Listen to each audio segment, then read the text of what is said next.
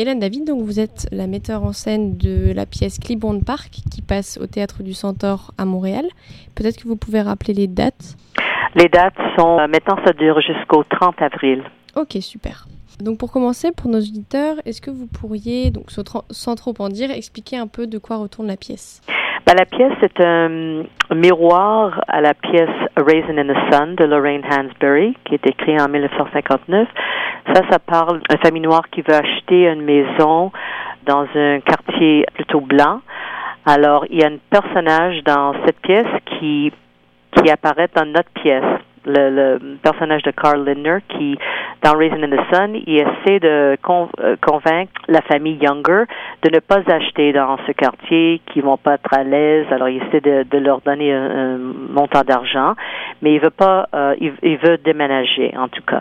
Alors, dans notre pièce, la première partie se passe en 1959 à Chicago. Puis le personnage qui vient juste de voir la famille Younger vient dans notre pièce pour dire qu'il était là, puis euh, euh, qu'est-ce qui se passe avec cette famille. Puis lui a peur, euh, c'est les, années 50, puis a peur de, de changement dans son quartier. Alors il essaie de convaincre le monsieur qui a vendu la maison de ne pas le faire ou peut-être il y a des moyens qui peuvent arrêter le vent. ventre, est-ce qu'on dit ça? La vente, oui. La vente. Oui, alors ça se passe dans une maison à Clyburn Park comme j'ai dit à Chicago, la première partie en 1959, puis dans la deuxième partie que ça se passe dans 2000, 2009 où 50 euh, ans plus tard, on voit la maison, qu'est-ce qui se passe dans le quartier, la maison est complètement euh, abîmée, puis il y a une famille, maintenant le quartier est devenu plutôt euh, noir, puis il y a une famille blanche qui ont acheté la maison, puis qui veulent détruire complètement pour faire une, espèce de McMansion, puis c'est le Neighborhood Council qui essaie de leur convaincre de ne pas le faire parce que ça va changer le cachet de, du quartier. En effet, c'est ça. Ok, d'accord. Et pourquoi vous avez choisi d'évoquer ce sujet spécifiquement? Mais quand j'ai vu la pièce, ça fait beaucoup d'années que j'ai vu la pièce Raisin in the Sun au Centaur. C'était une pièce de produit par Black Peter Workshop, mise en scène de Terry Donald. J'ai, j'ai trouvé ça extraordinaire. Euh, ça parlait de famille, euh, de, de désirs, des rêves. Puis j'étais vraiment bouleversée par cette pièce de théâtre. Alors, quand j'ai su que Bruce Norris a écrit comme un, companion piece pour euh, Raisin in the Sun, je, l'ai lu. Puis j'ai trouvé ça tellement drôle, tellement touchant. Euh, l'écriture est formidable. Alors j'ai décidé, j'ai présenté ça à Roy Surrett, qui était le, directeur artistique au Centaure. Puis cette année, c'était vraiment le, moment pour le faire. Quand la pièce était écrite, présentée, euh, premièrement, il y avait Obama qui était le président des États-Unis. Maintenant, on est dans un autre régime et on, peut se demander, dans les 50 ans, depuis la première partie de la pièce, la deuxième partie, est-ce que des choses ont changé? Est-ce qu'ils ont changé pour le mieux? Où est-ce qu'on est rendu? Maintenant, dans 2017, on voit que on est comme peut-être dans un état un peu plus pire que qui existait dans 2009, où on avait comme euh, peut-être euh, l'espoir de, de des choses, euh, que les choses sont, sont mieux. Alors, j'ai trouvé ça, comme, comme j'ai dit, c'est, il est présenté dans un, format satire, c'est ça le, le, genre, et c'est provoquant, et, mais, mais aussi il y a beaucoup de thèmes de, pas seulement racisme, mais de la famille, communication, mariage, territorialisme, si on peut dire ça.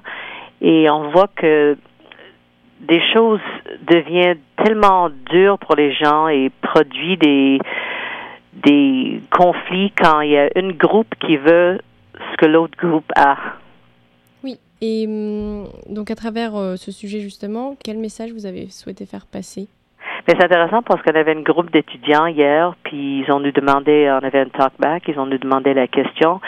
Et pour moi, j'ai j'ai retourné la question à cette étudiante pour demander qu'est-ce que qu'est-ce que toi tu trouves euh, le message. J'ai dit c'est vraiment la famille, l'amour, euh, quelqu'un qui veut avoir un peu de terrain pour leur famille, avoir une vie euh, remplie de, de l'amour. Et c'est ça pour moi la euh, un autre euh, un autre thème pour moi c'est qu'est-ce qui je ne sais pas comment dire ça en français mais what lies beneath? Qu'est-ce qu'il y a en dessous de ces ces mouvements?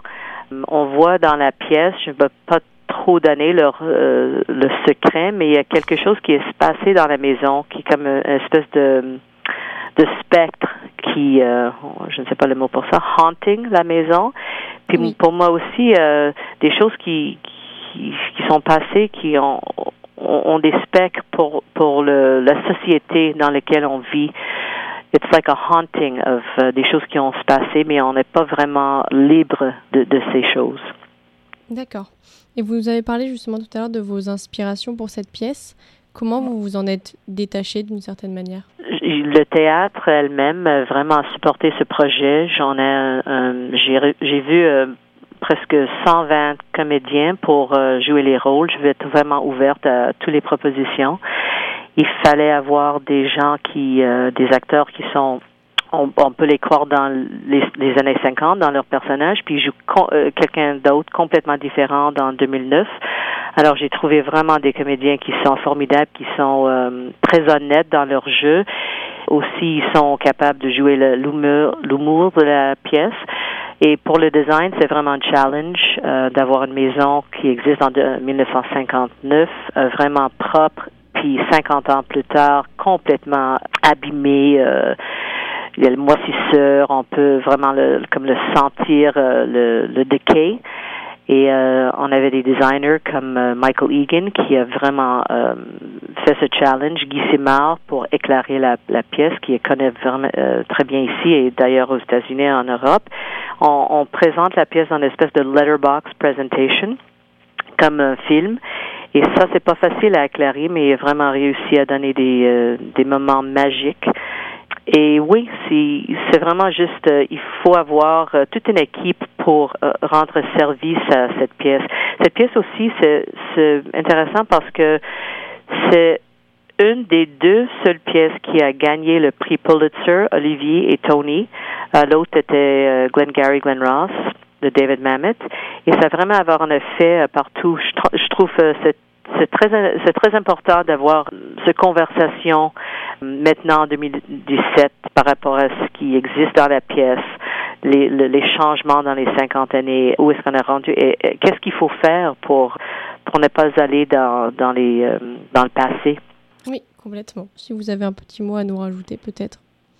Non, je pense que hum, moi, je vois beaucoup de théâtre euh, ici à New York, à Londres, puis je trouve que vraiment le, la production que qu'on a fait, que Centaure euh, présente, c'est vraiment world class. J'espère bien que les gens vont euh, vont faire le, petit voyage dans le Vieux-Montréal pour aller voir cette pièce. C'est vraiment important comme sujet. Et aussi cette soirée il y a beaucoup, vous pouvez rire, euh, pleurer avec les personnages. Euh, c'est vraiment tout comme euh, comme il faut dans une pièce de théâtre. Oui, je suis d'accord. Ah, merci. Et cette pièce de théâtre, elle a été présentée où? Au Centaure. Ça a déjà été présenté. C'est la, première ici à Québec, mais mhm. ça a déjà été présenté à Playwrights Horizon. C'était à Chicago, à New York, à Londres vraiment partout dans le monde, partout au Canada. Euh, ici, c'est la première euh, à Québec. Ok, d'accord. Ben, je vous remercie. Merci beaucoup.